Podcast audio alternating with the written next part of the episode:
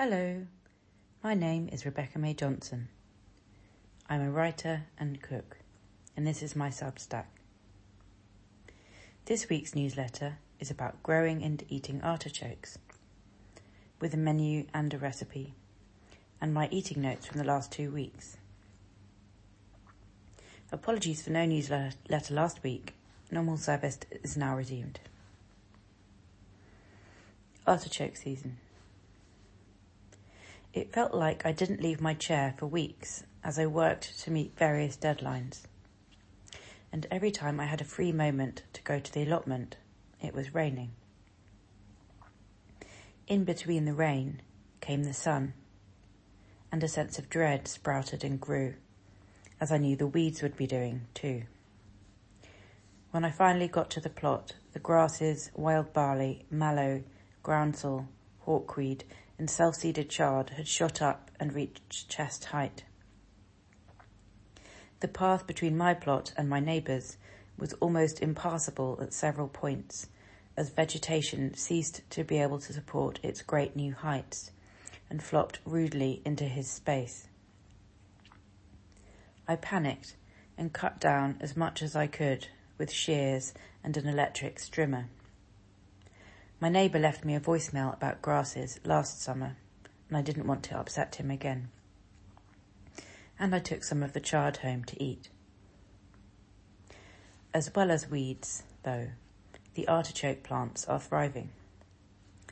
They like the often arid and windy slope of the allotment site. And each spring, after the first year I planted them from seed, they begin producing in the second year they have erupted into six by eight foot monsters with over 20 edible buds per plant. The Violetta variety have long sharp spikes at the end of their petals, and as I reached over the plant, I felt a sharp pain in my arm and then saw blood. I wondered if Violetta artichokes had ever been intentionally weaponized. When I was at the plot again a few days ago, a man with an allotment on the opposite side of the site leant over the fence and said he'd never seen artichokes on an allotment before. Although actually there were several others on the site when I arrived three years ago. I said they do well here. They don't mind that it's often dry. I said I like to grow them as you can't buy them in the shops round here. And he said it didn't seem like you get that much to eat for each plant. I said that can sometimes be true, but then pointed to one plant with around 30 buds on it. And afterwards I reflected how, despite the heap of debris I trim off before cooking artichokes, I find them quite rich, and there is often much more to eat than I have anticipated. This was the case when I braised some to have as part of a meal that might be summarised as a vegetarian buffet. And I was left with enough left over for another dish the next day. Recipes below. There are more artichokes than I can deal with, unless I do nothing else for several weeks, but I have picked a lot, and thanks to people on Twitter for some excellent recipe ideas. This is the menu I made. Marinated mozzarella with fennel seeds, lemon zest, olive oil, and a few diced cherry tomatoes shaved raw asparagus salad with parmesan, lemon juice and olive oil. Diced fried potatoes with rosemary. And artichoke hearts cooked in a Roman style, as in this Rachel Roddy recipe, where the artichokes are peeled of tough outer leaves and tough green skin with a sharp knife. I remove the straw in the middle with a teaspoon. Rub it with a cut lemon as you do this to stop browning. Then stand them on their ends and braise until tender in a covered saucepan with olive oil and water and white wine if you like, coming a third of the way up the artichokes. Also salt and pepper, finely diced garlic, a little chopped mint, and finished with a squeeze of lemon juice. I also like them cooked this way with whole coriander seeds, as in a Patience Gray recipe. This was a bit like a party, or a muted version of an Ottolenghi cafe with fewer herbs. And I had a good amount of artichoke left over afterwards, which led to another recipe the next day to use them up, as well as a few asparagus spears I had.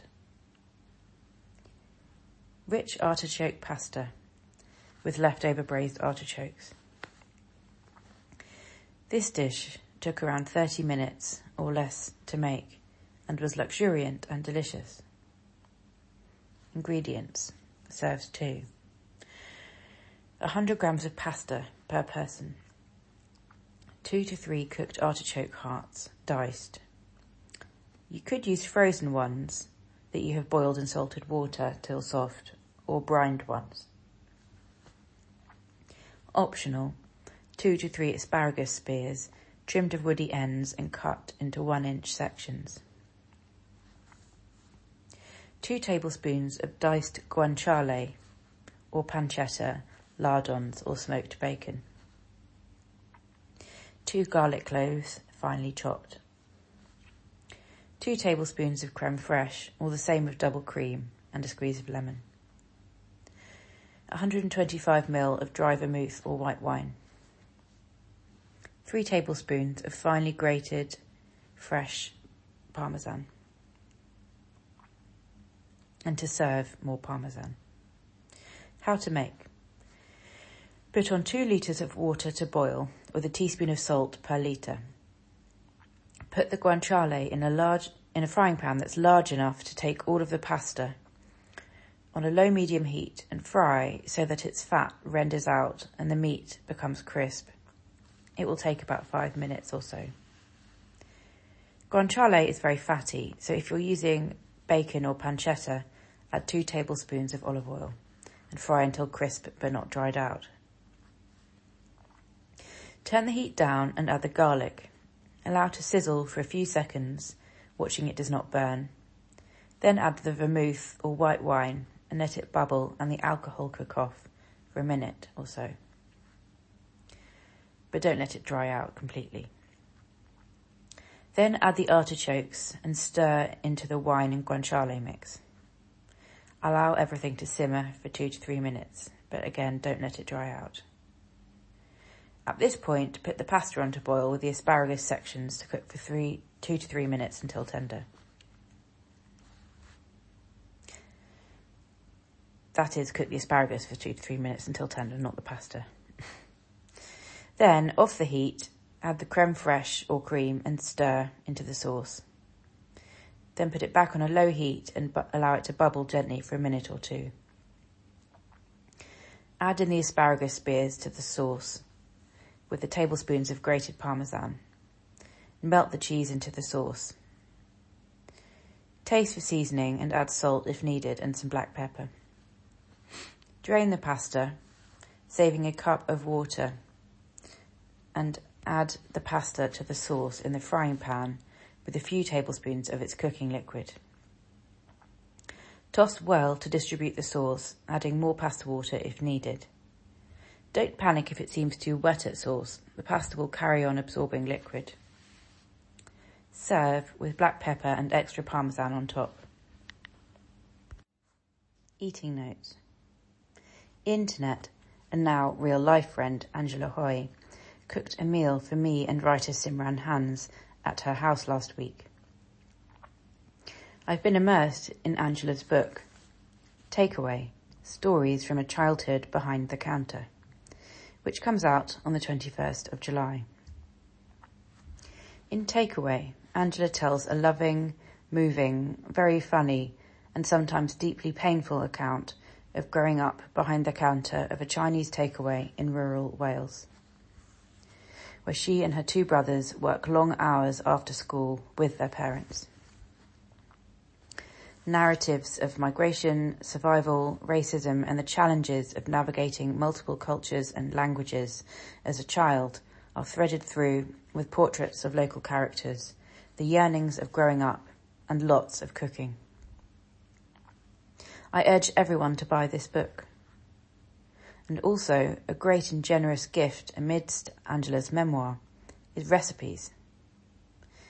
Between chapters, there are dishes from the takeaway menu and from Angela's family meals.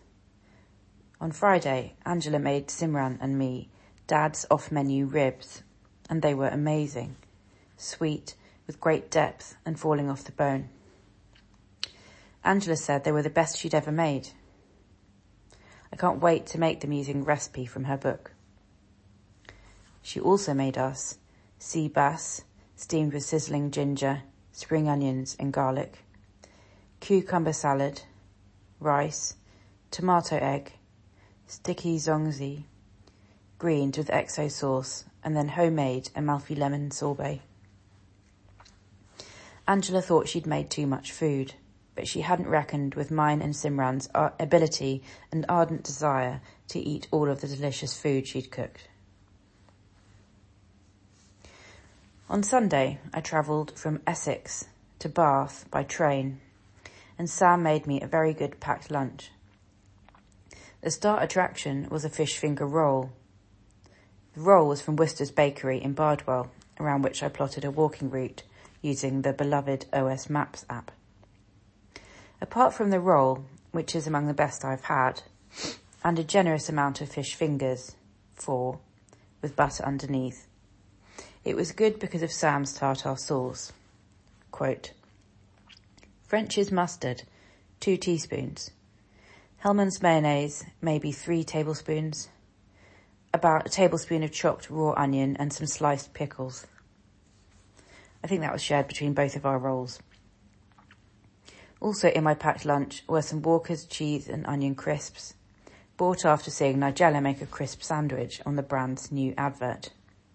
Some mini sesame cookies from the Chinese supermarket and a tiny packet of seasoned tofu. Kewpie mayonnaise, deep roasted sesame dressing. I tasted this at my friend's house and wow, I'm going to buy some and dip carrot sticks in it, as my friend Hannah suggested. A fried egg sandwich on white bread, also bought after being influenced by the recent Nigella crisp sandwich advert, with ketchup and butter, and half a slice of toast with apricot jam and black coffee. A Morrison's Neapolitan ice cream sandwich. Thanks for listening.